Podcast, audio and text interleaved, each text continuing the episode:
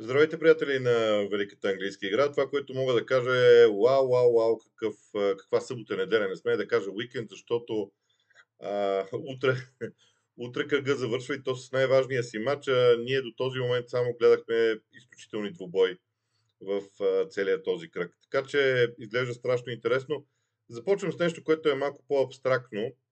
А, имам усещането, че този шампионат, този път шампиона ще има актив между 85 и 88 точки. Ще ви кажа защо правя подобен извод. Има първо тези мачове от началото на сезона ме навеждат на тази мисъл. Второ, аз наистина считам, че Манчестър Сити и Ливърпул, които са отборите, които трябва да бъдат достигнати от всички останали, имат известно, известна несигурност в играта си, породена от това, че трябва да променят нещо.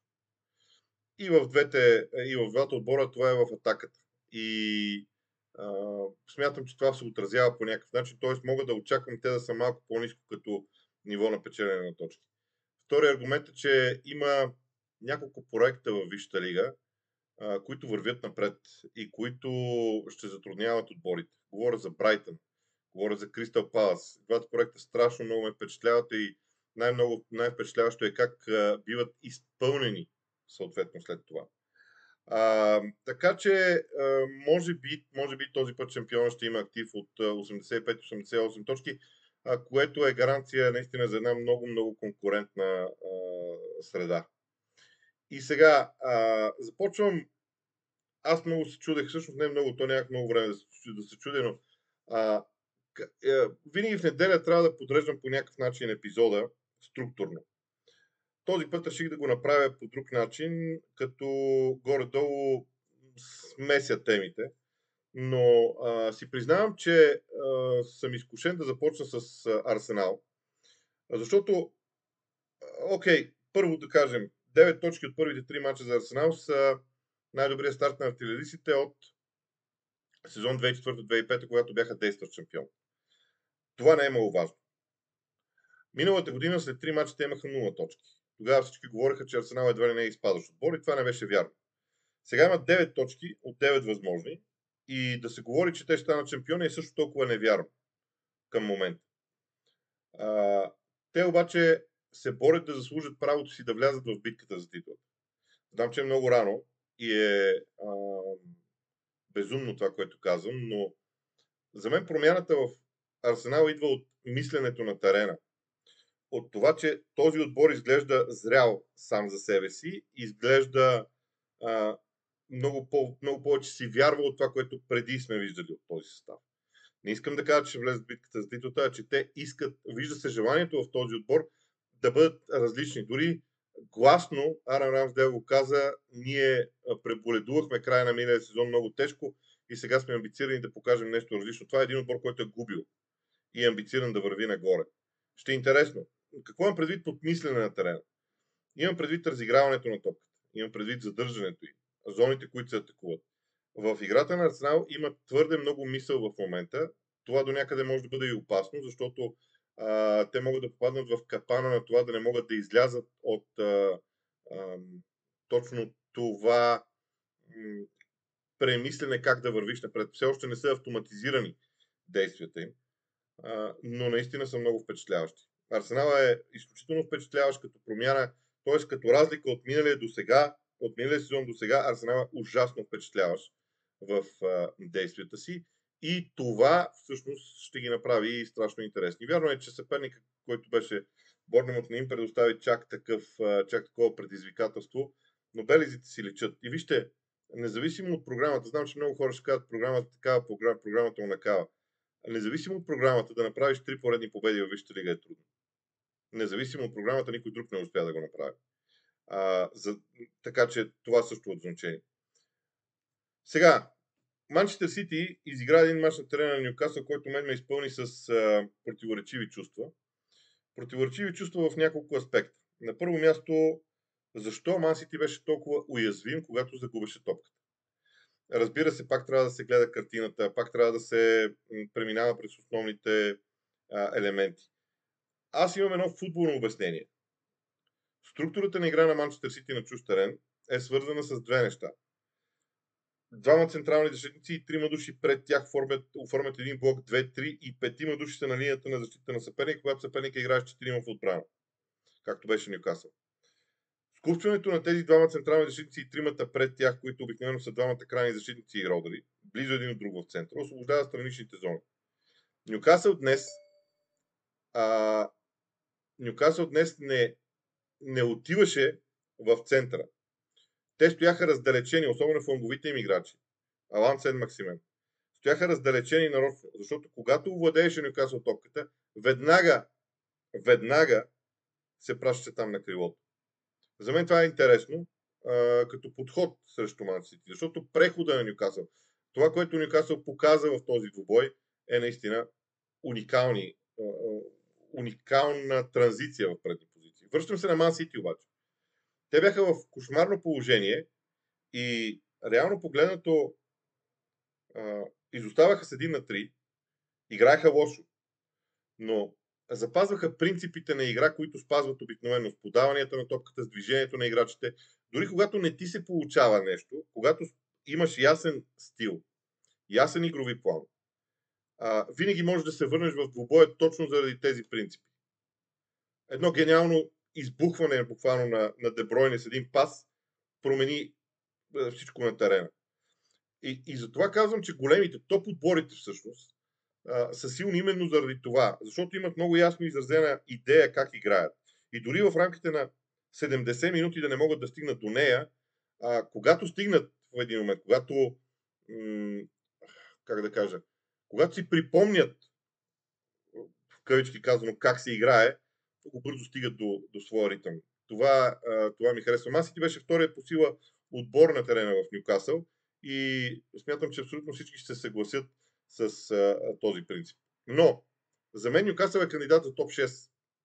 И това е нещо, което аз а, доста дълго време мисля, но Еди, и причината за това е Еди Хал.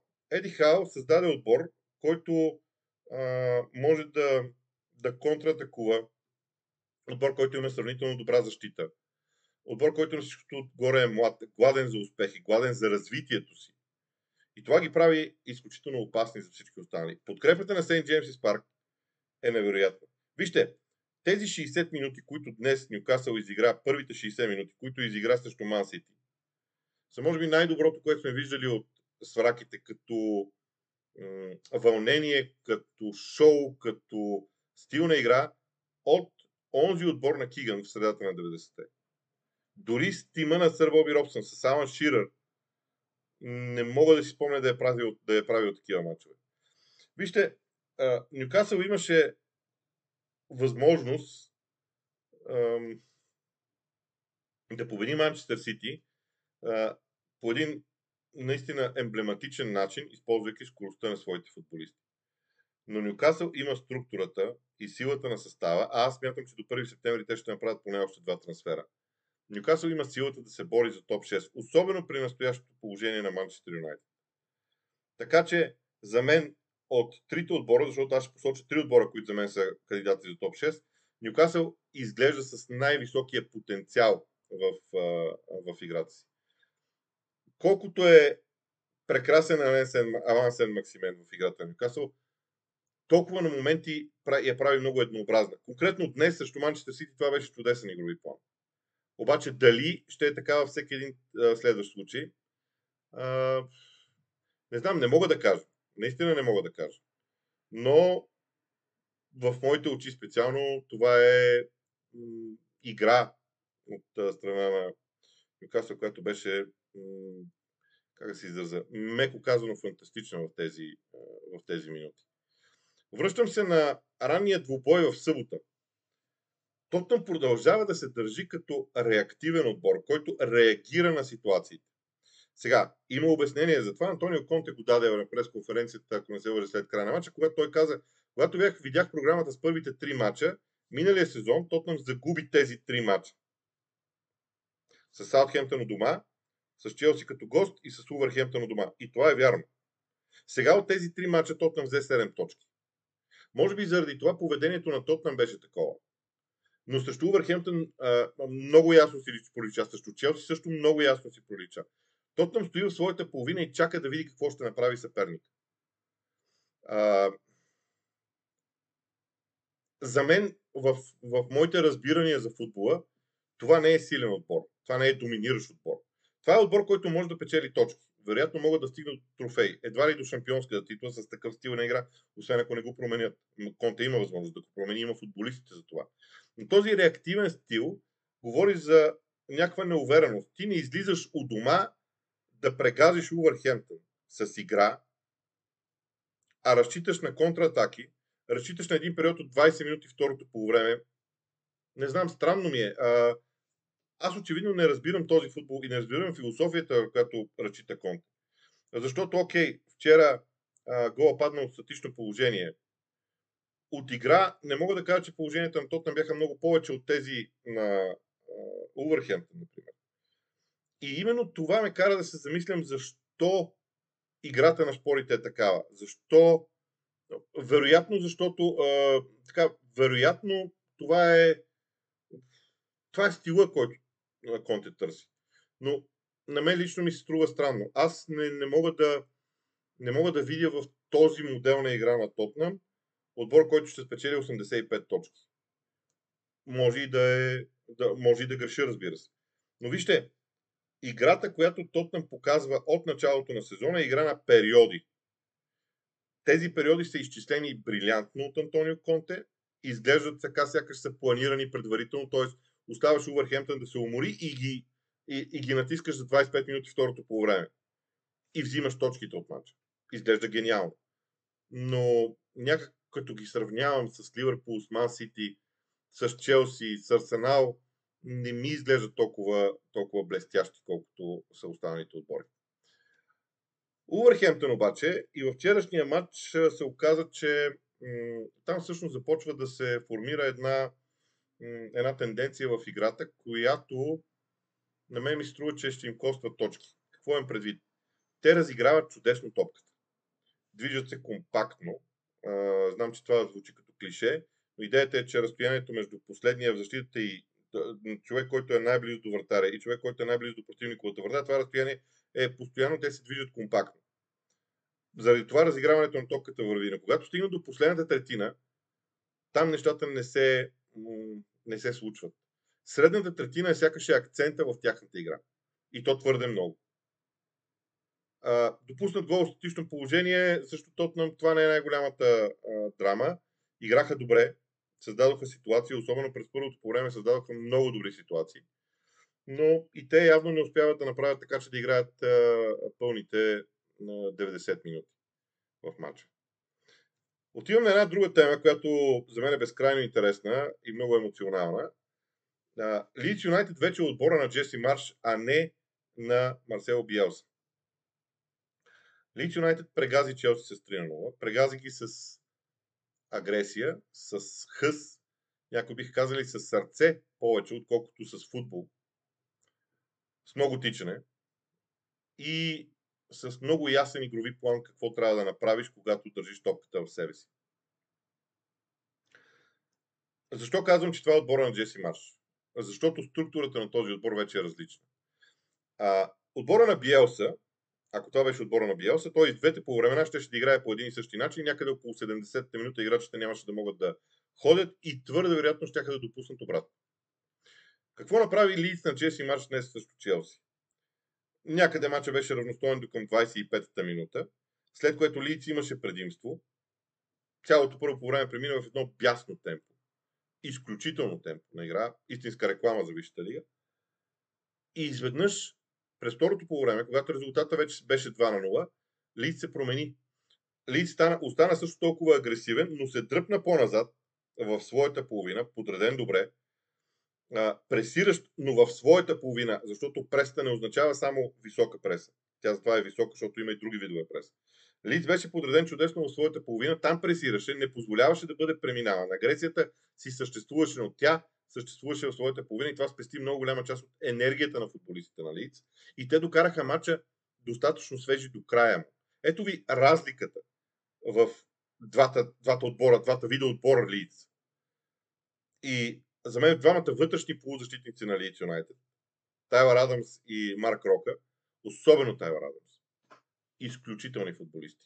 С много висок коефициент на полезно действие, страшно много енергия. Те бяха в основата на това да не позволят на Челси да контратакуват.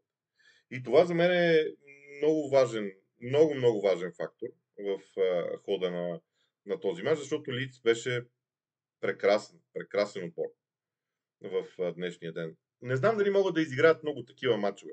Между другото, тук трябва да кажем и още нещо. Влиянието на Елан Роуд като стадион, като атмосфера, не бива да бъде подценявано, защото а, знам, че Лиц не са били дълго време във Висшата лига, обаче там наистина се играе много трудно. Особено когато Лиц е силен и има връзка между... Тоест, когато играчите вярват в себе си, това по един изключително интересен начин се предава на публиката, която вярва на играчите и те стават става една много хомогенна маса, много хомогенна атмосфера, която просто изтисква противник.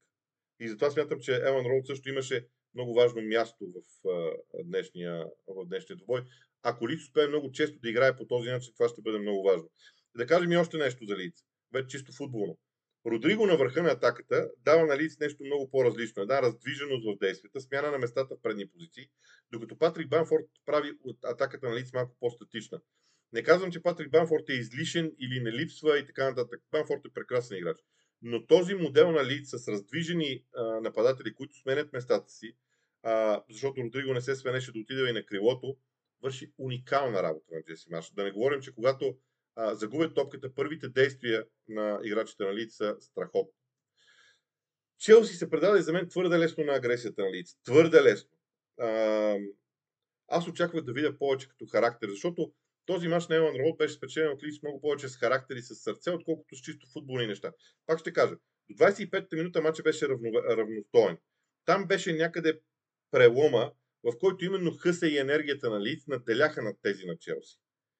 А, за мен, признавам си, Челси има нужда от още малко. Има нужда от класически централен нападател, който да е много силен, който да е, как да се изразя, да е типа Дидие Другба, да събира около себе си всичко. Не просто от някой нападател. Защото Рахим Стърник около такъв нападател ще е още, още по-ефективен. А, изобщо в Челси, според мен, се случва това, което говорихме. В Челси има много качество в състава. Много качество в състава. Но за да подредиш това качество и да го направиш да изглежда като отбор, има нужда да вземеш абсолютно точния играч, а не просто качествен играч. Никой не може да каже, че футболистите на Челси са слаби. Въпросът е, че все още го няма отбора. А отбора го няма, защото има едни малки неща, които, които липсват. И това, което Колибали направи днес, мен ме очудва. А, имаш жълт картон, получаваш, матча вече на практика е изгубен при 0 на 3. И ти получаваш втори жълт картон и излизаш от матча за след... и, и, не можеш да бъдеш използван в следващия матч. Окей, не че следващия матч е най- най-тежкото нещо за Челси. Те играят от дома с Лестър. Може би ще бият който и да играе. Обаче, а, не, както се казва, не се прави така. Така си мисля. Има една друга тема, която е много важна. Изненада ли е победата на Брайтън на терена на Уестхем? С оглед на развитието на Брайтън, Брайтън е втория подобен проект, за който аз говоря. първият е Ньюкасъл. Хайде, нека ги изборя, всичките ще стигнат до останалите. Ньюкасъл, Брайтън, Кристал Палас, Лийдс Юнайтед. Това са вълнуващи проекти, които тръгват нагоре, които се развиват в момента. Към тях прибавяме всички отбори от топ 6, включително Ман Юнайтед и получаваме едни 10 тима, които са в развитие, които ще бъдат много силно конкурентни помежду си. Но Брайтън е чудесна новина в това отношение, защото, вижте, Брайтън Хоф Албиан има онзи модел на игра, който е ужасно неудобен за всички. Какво имам предвид? А, формално погледнато с каквито и числа да а, унагледявате формацията на Брайтън Хоф Албиан, в нея трябва да има шестима души в центъра. Най-лесно бих го подредил като 3-6-1. Каква ми е идеята? Това огромно предимство, което Брайтън има в централната зона като численост, а, им помага да разиграват добре. Противниците не отиват там. Сега, вероятно, Ливърпул и Ман Сити биха би имали смелостта да отидат и да, и да им да, с още 6 души в центъра и да, да играят човек за човек там. При другите отбори е малко по-сложно. Не случайно Брайтън така се справят с разиграването в тези зони. А, много е специфично. Много е специфично как трябва да се противопоставиш на такъв модел на игра. И наличието на толкова много хора в средната третина на игрището ти дава една платформа, от която да тръгне атаката. Атаката на Брайтън не се провежда, когато навлезе Брайтън в противниковата третина. Брайтън прекарва там не повече от 5 секунди, атаката трябва да бъде завършена. Разиграването е в, в средната третина, а завършека е много бърз. Например, аз спомням няколко анализи за Мансити и Ливърпул и разликата между тях. Винаги се връщаме към, към тия два отбора, обаче е така. Каква е разликата между Ливърпул и Мансити? Мансити разиграва много в средата на терена, завършека на атаките е много бърз, докато Ливърпул преминава средната част на терена, отива до финалната третина и там малко по внимателно подготвя действията си, но Ливърпул се стреми да държи играта там. При Мансити също го има този елемент, естествено, в определени случаи, но там, но при Мансити преобладава разиграването в средната третина и в финалната нещата избързват. Това е и модела на Брайтън. Не случайно Грайм Потър е сравняван. За мен, заради това, победата на Брайтън не е изненада. И това, че Брайтън ще върви напред като проект, също не е изненада в а, а, повечето от случаите. Сега, а, тук трябва да кажем нещо за West Ham United, защото отново там започват от нулата. Дейвид Мойс, на Дейвид Мойс това му случва няколко пъти. А, аз не че Дейвид Мойс е един прекрасен треньор вътре в сезона. Защото той работи изключително добре мотивационно със своите футболисти. Той е майстор на това нещо. Но когато трябва да подготвиш състава си извън сезона, а, тогава сякаш нещо се губи. Сега аз, аз не, съм, не мога не съм наблюдавал тренировките на и, и в детайли работата на Дейвид Мойс извън сезона. Между другото, ако той остане в Уест Хем, казвам ако остане в Уест Хем, макар че дълбоко се съмнявам да бъде уволнен скоро, но ако той остане другото лято специално ще се съсредоточи върху това Дейвид Мойс а, да следят начина по който Дейвид Мойс работи с отбора си през а, летните месеци, защото там лично нещо ми се губи. А, промените, които промените, които той ще прави с нови футболисти, те ще се случват ли? Няма ли да се случват? А, ще бъдат ли използвани новите футболисти или няма да бъдат използвани новите футболисти? Защото а, в днешния матч Антонио започва, Бенрама, Боен, Форнаус, Райс и Солчек, Кресуел, а, Келер, Керер, ето това е нов играч един, заедно с Зума, Цофо и Фабиански. Тоест от всички нови футболисти, които има в състава на West Ham United, реално а, те са на пейката. И Корне, и Скамака. А пък на мен се струват достатъчно влиятелни футболисти. Тоест, искам да кажа, че решимостта на Дейвид може да променя нещо, може би, може би се губи в а, някакъв такъв а, момент. А, така, и понеже споменах за проекти, които са в развитие, Кристал Палас прави наистина следващата крачка напред. Вижте, тук в, в нашето предаване понякога точките и крайните резултати ще отстъпват като значение на играта на терена. За мен това е много важно. И аз мятам, че това е по-важно е да видя играта на терена, отколкото крайния резултат. За мен играта на Кристал Палас е на много високо ниво. Те ще затрудняват страшно много отбори. Ние вече го видяхме. Но днес с лекота преминаха през... Не днес, вчера. С лекота преминаха през Астан Вила. А, на всичко отгоре там има, в Палас има и широчина в играта. Има интересни футболисти. Окей, като футболист като Уилфред Заха те нямат втори. Но може би пък е нормално да нямат. В крайна сметка, то не всяка звезда е, може да бъде дублирана. Вероятно и Масити няма такъв втори като Дебройна и Ливърпул няма втори като Салах. Но в Палас има редица футболисти, на които може да се разчита. Има широчина да влезат хора от пейката. Освен това, забелязвам, че физическото състояние на играчите на Палас е добро. Там а, започнаха да поизчезват контузиите, т.е. намалява броя на контузените футболисти по едно и също време, което пък се дължи вероятно на тренировъчния процес. Но стила на игра на мен ужасно много ми харесва. Просто ужасно много ми харесва. С разиграването, с а, формирането на триъгълници на единия фланг, на другия фланг, преместването на топката от ляво на дясно, от дясно на ляво, за да изненадаш съперника, търсенето на коридори. А, това са неща, които не могат да не правят а, впечатление. Така че Палас е другия проект, който върви напред и който ще бъде а, обект на сериозно разсъждение през целия сезон. И сега, стигаме до Евертън. А, крайният резултат с Фора се провал. Един на един е провал. Обаче, ако човек погледне първите 20 минути, ще види, ще види белезите на това, което Франки Лампарт иска да направи. Имаше хубави неща в разиграването на Евертон. Те приключиха някъде в 25-та минута. Не мога да разбера защо.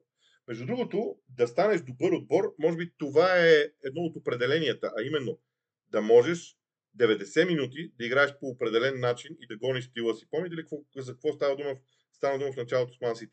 Те имат принципи на игра, в които, които вярват и които спазват и тези принципи ги водят напред. При Евертън това го няма.